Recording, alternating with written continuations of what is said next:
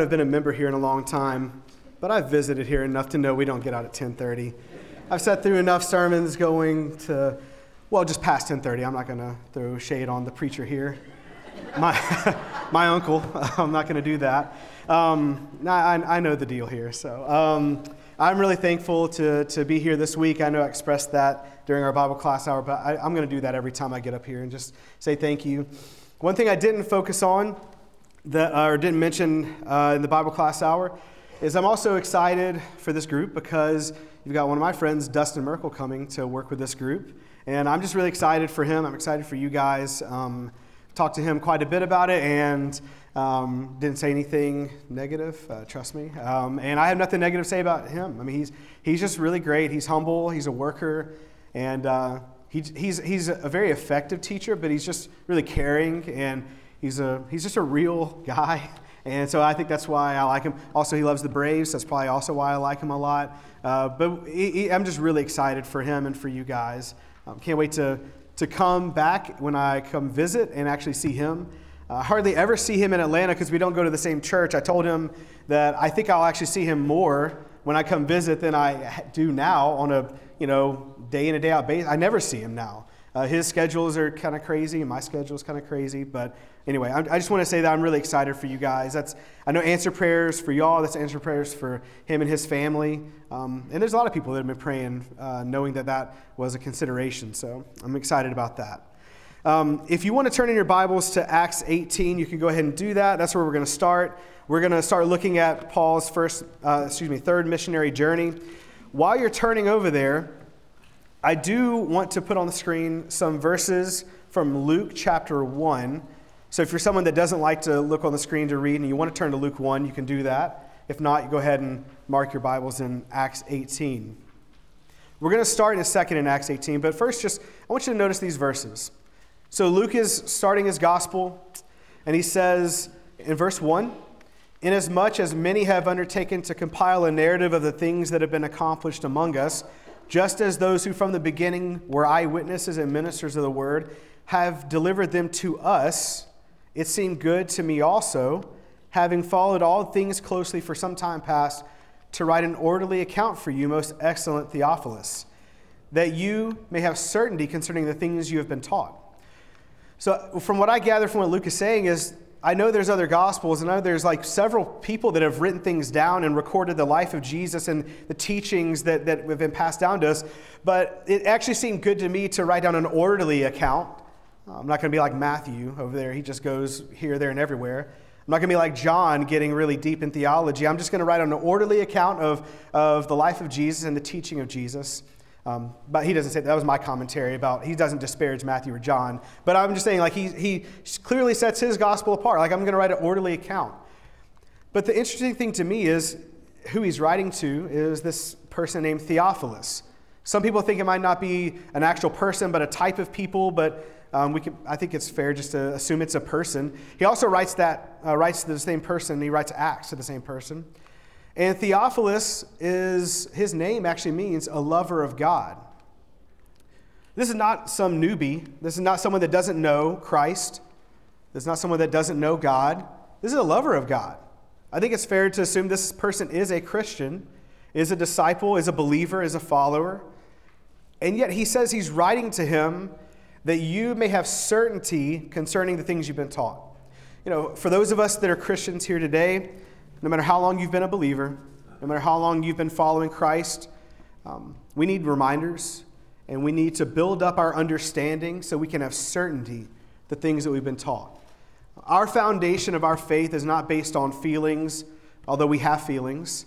Um, it's not based on just what other people, how they've lived their lives. It's based on knowledge and based on truth. And I think what Luke is saying to Theophilus, this lover of God, is that I just want you to know for certain the things you've been taught. And I want you to be built up in your faith.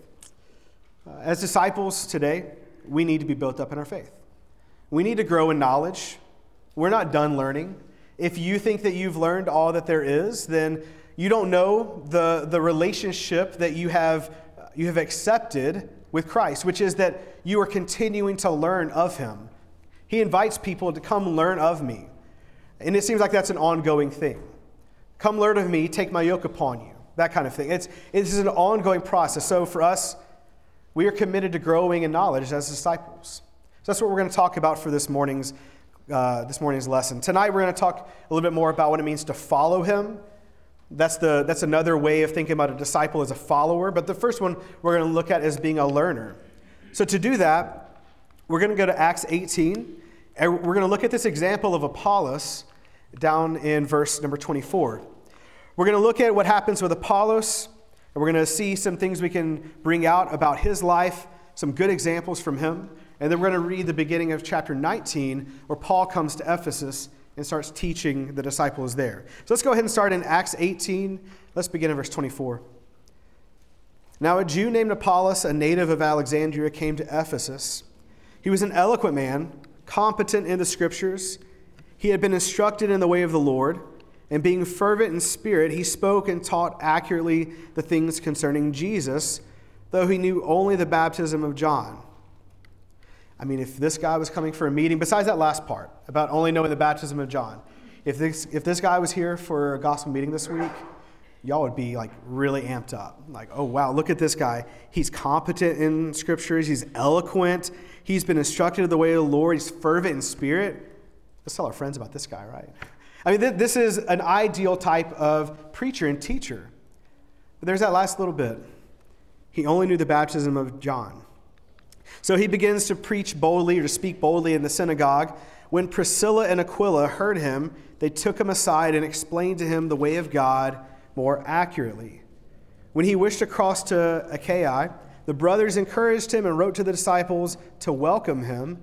When he arrived, he greatly helped those who through grace had believed, for he powerfully refuted the Jews in public, showing by scriptures that the Christ was Jesus. We'll talk about the example of Apollos just to begin, because I think this really sets the, a, pattern for us how we ought to be. We don't want to be wrong, but the reality is we are wrong on some things. So, how do we handle that when we're wrong? What are, what are the things we should do when we realize we're wrong on something? Apollos gives us a great example of that. First thing I think we see is that he's zealous for God. That is an attribute that all of us should have. We should be zealous for God. Our zeal, our, our spirit should be stirred up, should be fervent in spirit. Um, I think that there's probably, uh, most of us fit into two basic categories as believers. We have a lot of zeal and a lot of energy, and maybe we just don't know a, a whole lot, or we're not, we're not yet, um, we have not elevated our understanding and knowledge to the degree that we would like. Or we are people who we know a lot about Scripture. I mean, we can quote so much. But, but our energy and our, our spirit, our zeal, is, is just not what we would like it to be. That probably is true for, for most of us. Maybe you're an exception and you've got, it both, got both of them. Hopefully, you're not the other exception where you have neither of those. Uh, but, but most of us fall into one category or the other. We have a lot of zeal, we've got a lot of knowledge. Well, Apollos kind of has both, doesn't he? He's zealous for God, but it says in verse 24, he had great knowledge. He was dedicated enough to what he knew to teach. That's a great example for us. But what it does say is that he was also devoted to teaching and using the gifts that he had. So the way that Luke describes Apollos is, is just an, a really complimentary way.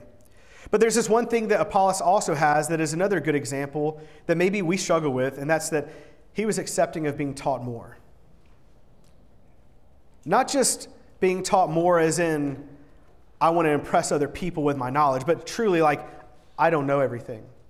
So, so yes, teach me. This married couple, Priscilla and Aquila, like, who are they that they should pull this great preacher aside and correct him? Well, they're people that have knowledge. They're people that know something that he doesn't know. So they simply pull him aside and they correct him. They say, hey, that you only are teaching the baptism of John. You're not, you're not teaching and preaching about the baptism into Jesus, and that needs to be different.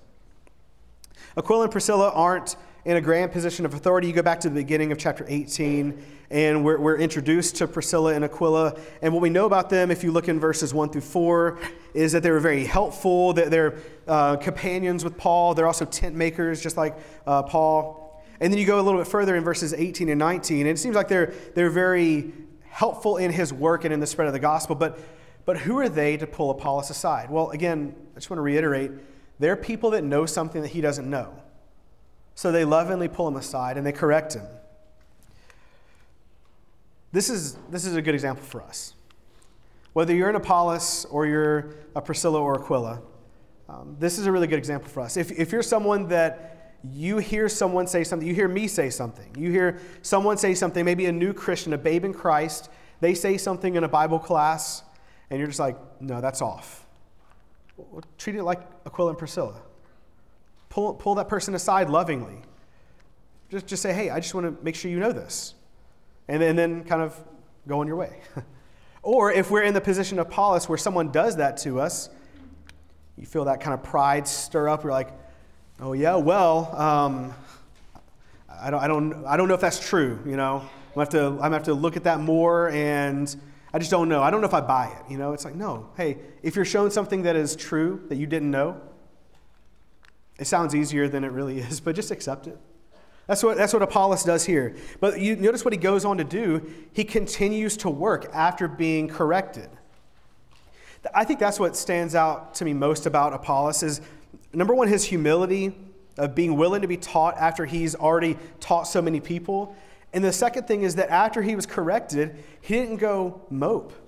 He didn't just like, I don't know, like pack up his bags and say, oh, I'm just going to go home. Like, I don't know anything. No, he, he, he went after it some more. I mean, you, you notice what we read there in verses 27 through 28. He wished to cross to Achaia. Brothers encouraged him. He wrote to the disciples to welcome him. He greatly helped those who through grace had believed. He's not just teaching people that don't know anything, he's continuing to teach and encourage people that actually do have knowledge. I think this is exactly what we need to be. We need to be people that are like Apollos, that are willing to share what we know. We're willing to be vulnerable enough to be corrected and humble enough to take that correction and to actually accept it. We need to be people that are willing to, after that correction, just get back to work. Because we're so zealous that even though we kind of, t- our pride took a shot, it's not going to stop us in our service. But that's not how all of us are. It, it's hard to be like this. But this is the first example that, that I want to bring out is Apollos is just a great example for us. We need to be like him. We need to be like Aquila and Priscilla. The interesting thing here in Acts 18 and 19 is that so he has been in Corinth. Um, excuse me, I always get this backwards with him and Paul. It, it gets confusing how they swap places sometimes. He's been in Ephesus. It seems like Paul has been in Corinth if you go back to uh, the beginning of chapter 18. Now it seems like they, they kind of swap places, okay? Uh, so we start in verse 19, uh, excuse me, uh, in chapter 19, verse 1. It happened while Apollos was at Corinth, Paul passed through the inland country and came to Ephesus. All right, so Apollos has left Ephesus. He's been corrected, but he did a lot of good work there at Ephesus. But now Paul comes to town. It says in verse 1 he found some disciples, and he said to them, Did you receive the Holy Spirit when you believed? They said, No, we have not even heard that there is a Holy Spirit. I don't think that means that they had not heard of the existence of the Holy Spirit. Maybe that's what they mean, but I take that to mean they didn't, had not heard that the Holy Spirit was something to be received. And he said, Into what then were you baptized? And they said, Into John's baptism. I'll pause right there, real quick, just to say, I think that Acts 19 is a really good point if you're talking with someone and they just don't see this connection of, of, of baptism and salvation. Would you want the Holy Spirit? What does Paul say? What were you baptized into, right? You need to be baptized into Jesus to receive his spirit. That's what it says. Paul says, John baptized with a baptism of repentance, telling the people to believe in the one who was to come after him. That is Jesus. So he's not totally disregarding John's baptism. But what he is, is he's, he's saying John's baptism was here, but even John understood and proclaimed that the one that would come after him was going to be greater. You need to be baptized into the one that came after him, into Jesus. That's who you need to be baptized into. Verse 5 On hearing this, they were baptized in the name of the Lord Jesus. And when Paul had laid his hands on them, the Holy Spirit came on them. They began speaking in tongues and prophesying. There were about 12 men in all. I think that this example that we saw in Apollos also carries through to the people in Ephesus. And I, I don't think it should be a surprise if Apollos is the one that taught them, and maybe he had that humility that he was willing to be corrected. It seemed like he passed that on because the very people he taught are now willing to be corrected. And they simply do the thing that Paul said they needed to do. And then they keep going. They keep living their life as a disciple. It's really hard to be corrected, like I've already said. It's really hard to admit that we don't know everything. But that's the example given to us that if we're going to be disciples of Jesus, that's what it's going to take. So, what I want to do is, I want to bring out about five points from this text and maybe look at a couple other texts about what it means to grow in knowledge as disciples and being committed to growing in knowledge. And then I think, I think it'll be helpful for us, and then um, we'll be able to be encouraged to continue pursuing knowledge, to grow in our understanding of the gospel and of Christ. So, the first point that I think is important is disciples of Jesus already know that they don't know everything. That sounds really basic, but it's just true. If you, if you have committed yourself to being a disciple of Jesus, you already know you don't know everything. And if you think that's not true, then I would challenge if you're truly a disciple of Jesus. Because at this basic form, a disciple is a learner. A disciple is a pupil, a student, one that is signing up to be in a relationship with Christ where they are learning and following his pattern. These disciples are taught by Apollos. Apollos was corrected, they're corrected, and they just kind of keep going. What we need to understand is that if, if we think it matters who taught us, then we're wrong. Um, if these people were so committed to Apollos that they said, Hang on, Paul, no. You must be wrong because we were taught by Apollos, okay? And he's something. Well, then I don't think that they would be called disciples here in Acts 19. This is a little confusing why they're called disciples. I'll give you my opinion and you can throw it out. That's totally fine. Um, I, they could either, A, be a disciple of someone and not truly a disciple of Jesus, and that's why they're called a disciple in verse 1. Maybe they're just a disciple of John, but he doesn't say that. He just says he found some disciples. Okay, so maybe they're disciples of John, and that's what Luke means. But more than anything, I think that maybe they are called disciples of Jesus, they just weren't fully taught yet, okay? Um, we, we equate disciple with saved because that seems to be how, it, how it's talked about in Acts sometimes. But remember, a disciple is not someone that has already arrived, a disciple is not someone that has been necessarily fully taught. A disciple is someone that is signed up to continue to learn. They haven't been taught, they were lacking in the knowledge. Paul fills in the, the, what is lacking, and then they prove to be disciples by taking that correction, taking that knowledge, and actually adhering to it. Is that us? Are we, are we willing? Someone said yes. Are we willing to be corrected and taught? I mean, we say yes, but it's kind of like in theory. You know, it's, it's, it's hard to be corrected. Um, I had that happen recently.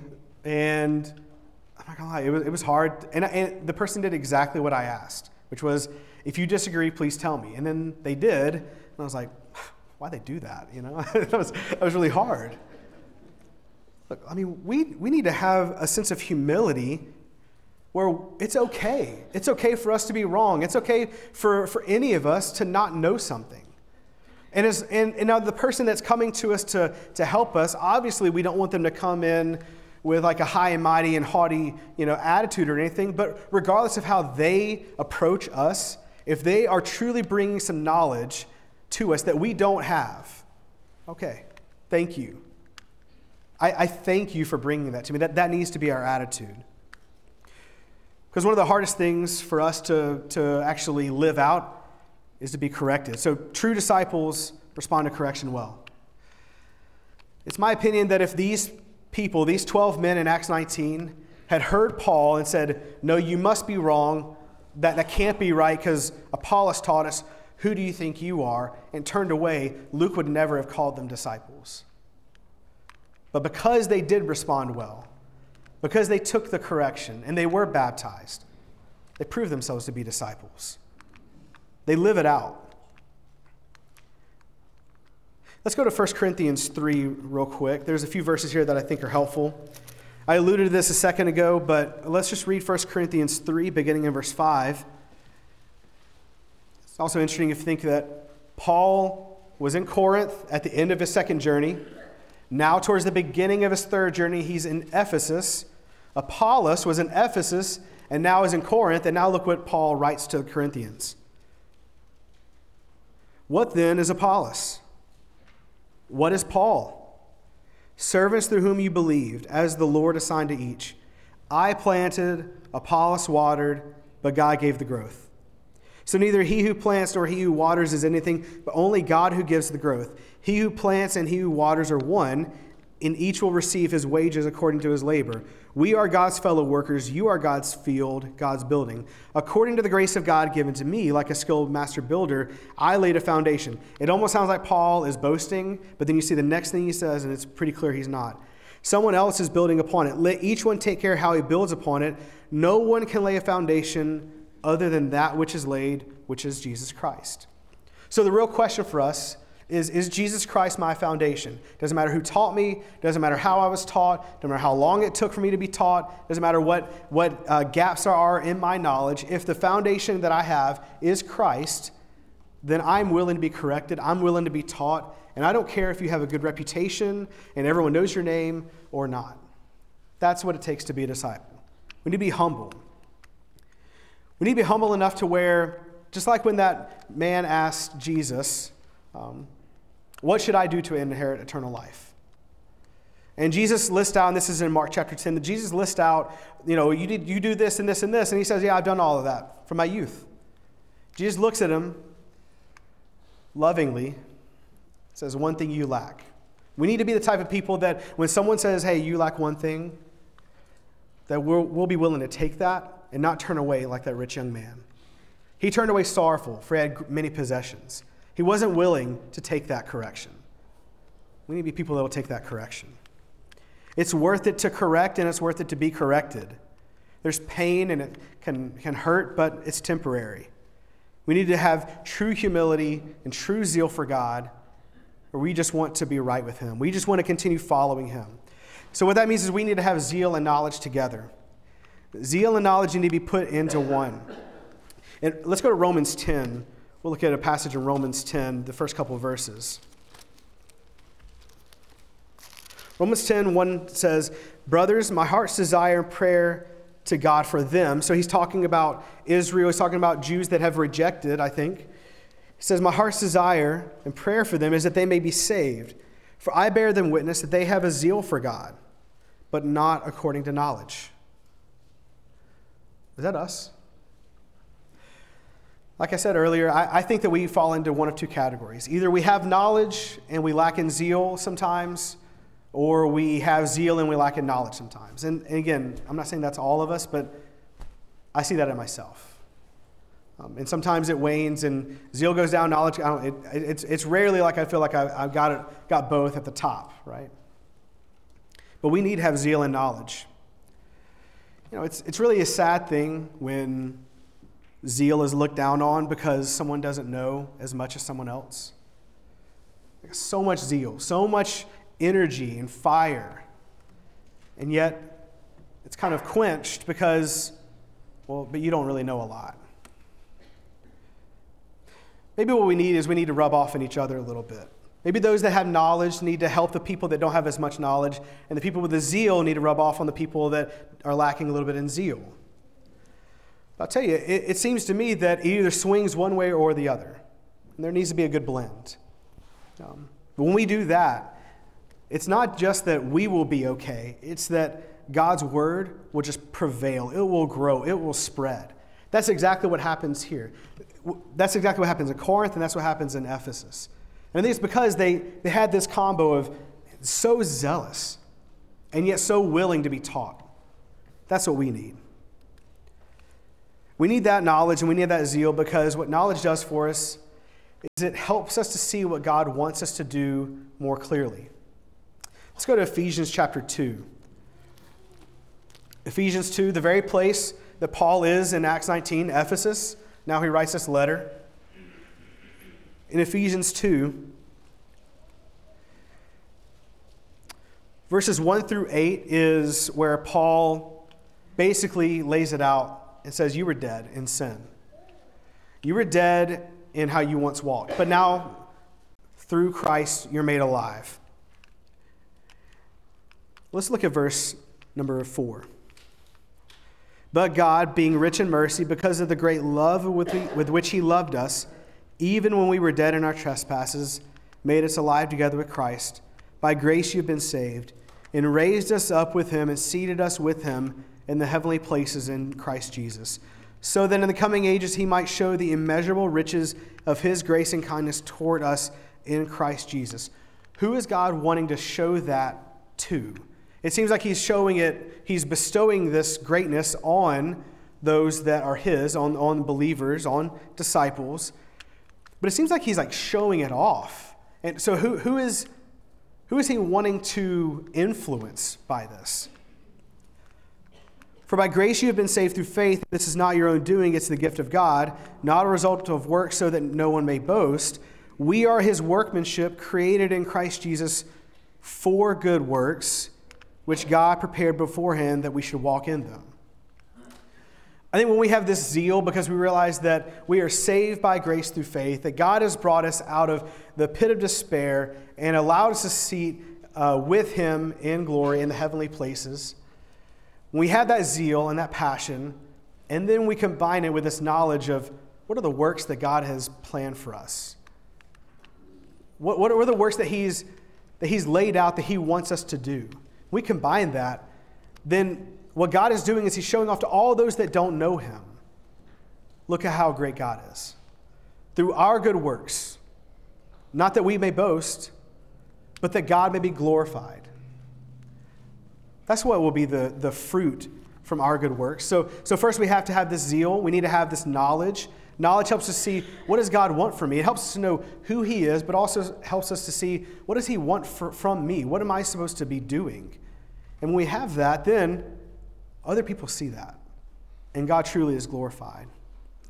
So, if you want good motivation to study your Bible, maybe get back on that reading plan that you accidentally forgot about a couple weeks ago, um, that you were going to do throughout all of 2023. If you want good motivation for that, it's not just to keep the checks going on your calendar, although that, that might be good motivation for you. Really, good motivation needs to be if you get in His Word, it helps you see how you can produce more fruit. It helps you see how you can glorify Him more.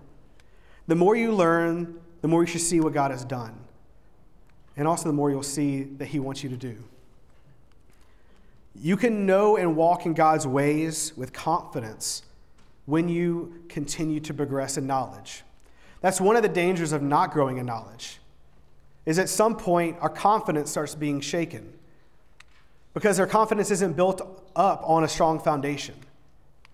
We could say that it's built on Christ, but we're not adding knowledge and we're not growing in knowledge. Something's going to happen. Someone's going to do something. You're going to go through a hard time in life, and then your confidence is going to waver a little bit. The more we grow in knowledge, the more our confidence just grows and grows. It's actually interesting that isn't that what Peter says we need to be doing? What do we need to add to our faith? We add virtue. What do we add to the virtue? Knowledge, right? So this is what we need to be doing as disciples. The last thing that I want to point out from this text, let's go back to Acts 19. Acts 19, where we were just reading just want to reread this real quick. So, verse 2, Paul says, Did you receive the Holy Spirit when you believed? And they said, No. We've not heard that there's a Holy Spirit. He says, Well, what were you baptized into? They say, John's baptism. He says, Well, John baptized with the baptism of repentance, telling people to believe in the one who was to come. That's Jesus. On hearing this, they were baptized in the name of the Lord Jesus. It was like immediate, it was right there on the spot. You know what disciples do is we obey with urgency. We don't delay. Um, my experience tells us that tells me that we do delay, though. well, let me think about it, Paul.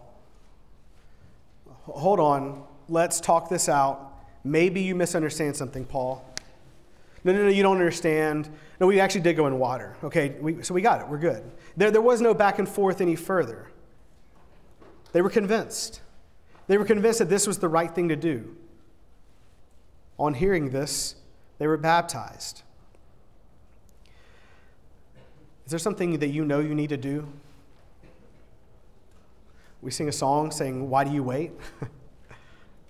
um, why do you wait? I want to tell a quick example um, of, of a guy that uh, was converted not quite a year and a half ago, I think, but it was somewhere around a year and a half ago.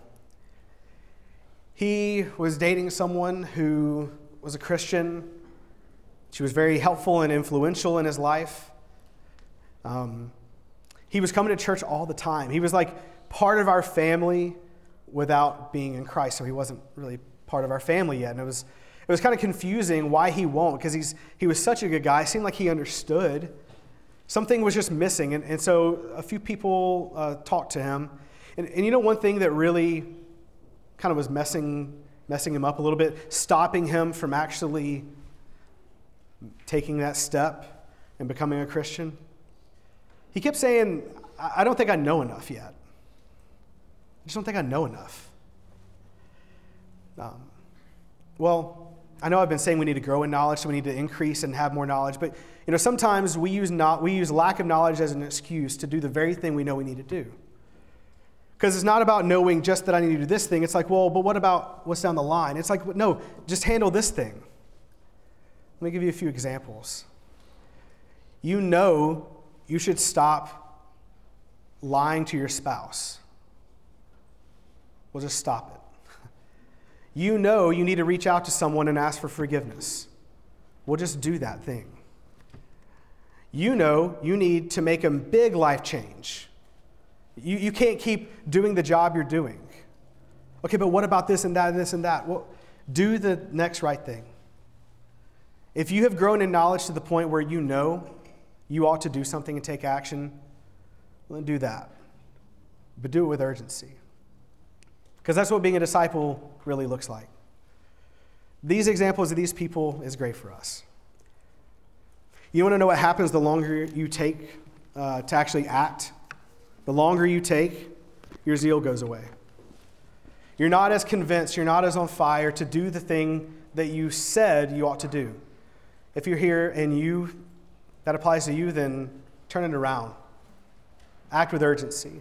If you need to become a Christian, this group of Christians is here to help you today. If you need to be baptized into Christ, you need to do that. And it's not about what happens next. Let your zeal be combined with your knowledge to produce obedience and fruit. Whatever your needs are, if you have a spiritual need, whether it's prayers, whether it's to repent, whether it's to be baptized, let us know as we stand and as we